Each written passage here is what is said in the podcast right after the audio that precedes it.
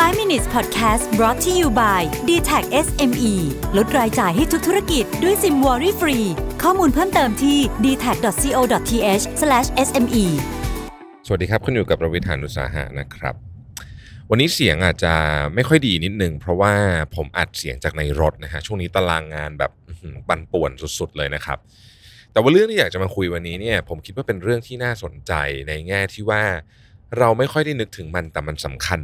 มาก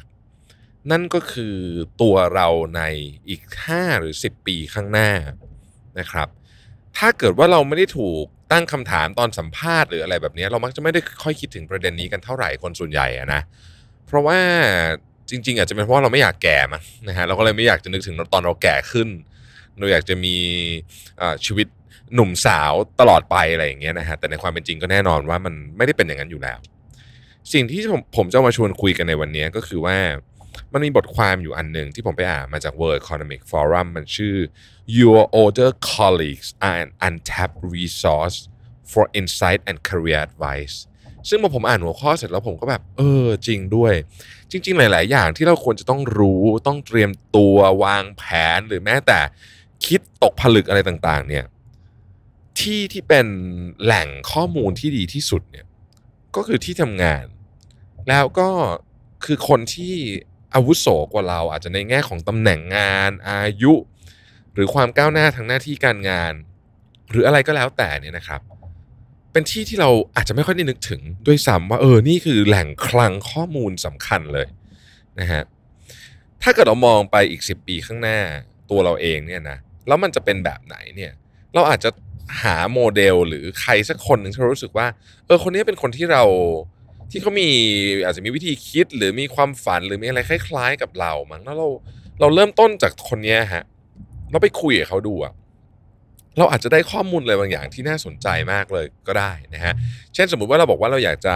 แต่งงานมีครอบครัวมีลูกสักสามคนเนี่ย มันจะต้องมีคนแบบนี้อยู่ในออฟฟิศคุณแน่นอนพอคุณไปคุยแล้วคุณก็อาจจะค้นพบว่า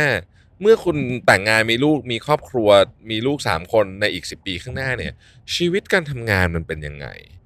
การแบ่งเวลาระหว่างลูกกับที่ทำงานเป็นยังไง ความเป็นห่วง priority ต่างๆ เป็นยังไง เวลาต้องเลือก บางทีมันก็มีเวลาที่ต้องเลือกระหว่างลูกกับงานสมมตินะฮะเขาใช้อะไรตัดสินใจเลือก แล้วมันลำบากมากไหมมันเหนื่อยแค่ไหน ความกดดันทางอารมณ์เนี่ยมันเยอะแค่ไหน ความกดดันทางสังคมคนรอบข้างความคาดหวังเนี่ยมันเยอะแค่ไหน แน่นอนว่าคนทุกคนไม่มีอะไรเหมือนกันอยู่แล้ว เพราะว่าพื้นฐานอะไรต่างๆ ก็ต่างกันครอบครัวต่างกัน แต่มันจะมีจุดร่วมบางอย่างที่เราเอาไปแปลความหมายต่อได้นะครับ ชีวิตของคนที่อายุมากกว่าเรา 10 ปีที่เราไปคุยด้วยเนี่ยนะฮะเพื่อนเออรุ่นพี่หรืออะไรก็ตามในที่ทำงานเนี่ยเราจะสามารถพอบอกได้ว่าจริง ๆ แล้วเนี่ยความวิตกกังวล concern ความเป็นห่วงเกี่ยวกับอนาคตของเขานี่มันเป็นยังไง แล้วเมื่อเราถึงวันนั้นแล้วเนี่ย เราจะวางแผนรับมือกับมันยังไง เราจะทำให้มันดีขึ้นได้ไหมนะครับ ของบางอย่างเขาอาจจะบอกเราได้แบบนี้เลยนะว่า ถ้าตอน 10 ปีที่แล้ว พี่ทำแบบนี้ไป วันนี้เรื่องนี้คงดีกว่านี้ ถ้าเราได้ยินคำนี้จากปากของคนที่อายุ 10 ปีแล้วเราคิดว่าชีวิตเราจะคล้ายๆเขาเนี่ยนะครับ เรามีโอกาสมากเลยนะ ที่เราจะปรับเปลี่ยนตัวเองในวันนี้ ไม่ว่าจะเป็นตั้งแต่ work life balance การออกกำลังกาย หรือแม้แต่การหาความรู้อะไรต่างๆ พวกนี้นะครับ เวลาเราเห็นคนคนหนึ่งถ้าเราไม่ได้เข้าไปพูดคุยกับเขาเนี่ยเราจะเห็นเพียงพาร์ทเล็ก ๆ เท่านั้นของเขาในที่ทำงาน แต่จริง ๆ มิติของมนุษย์เนี่ยมันลึกและกว้างกว่านั้นเยอะมาก ดังนั้นการหาข้อมูลเกี่ยวกับเรื่องนี้เนี่ยมันไม่ใช่ว่าอยู่ดีๆ คุณคุยกินกาแฟกันสองสามนาทีแล้วจะรู้ เราต้องเราต้องอาจจะต้องขออนุญาตเขาด้วยซ้ำแบบว่า เราอยากจะมาคุยกับเขาเนี่ย เพราะว่าเราอยากรู้ ชีวิตของเราในอีกสิปีข้างหน้า อยากให้พี่ช่วยเล่าให้ฟังหน่อย มันเป็นรีซอสที่เจ๋งมากๆ ไม่ใช่เฉพาะเรื่องงานอย่างเดียวแต่เรื่องส่วนตัวด้วยนะครับ เราอาจจะอยากรู้ไหมว่าชีวิตของเขาเนี่ยเวลาที่เขาอยู่ที่บ้านเนี่ยเขาเป็นยังไง เขาบริหารจัดการเเจ้านายของเขายังไงทำมาทำยังไงเขาถึงขึ้นมาอยู่ในตำแหน่งนี้ได้นะครับ เขารักษาสมดุลระหว่างชีวิตส่วนตัวกับชีวิตที่ทำงานอันแสนยุ่งเหยิงนี่ได้ยังไง เขามีข้อแนะนำทางการเงินอะไรให้เราบ้าง สิ่งที่เขาคิดว่าเราไม่น่าทำหรือเราน่าจะทำมีอะไรบ้างนะครับ สิ่งที่สำคัญที่สุดเวลาเราคุยกับคนที่ทำงานเกี่ยวกับเรื่องนี้นี่เนี่ยคือหนึ่งนะฮะ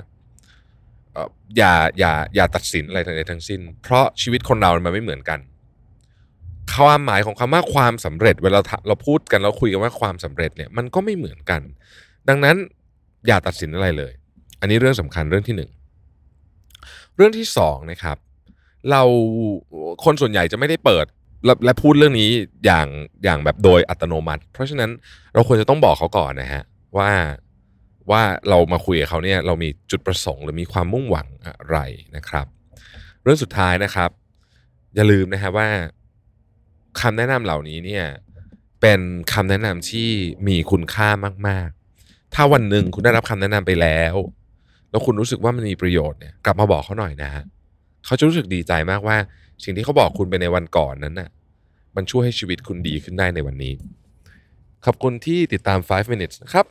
สวัสดีครับ 5 minutes podcast presented by d t e c h SME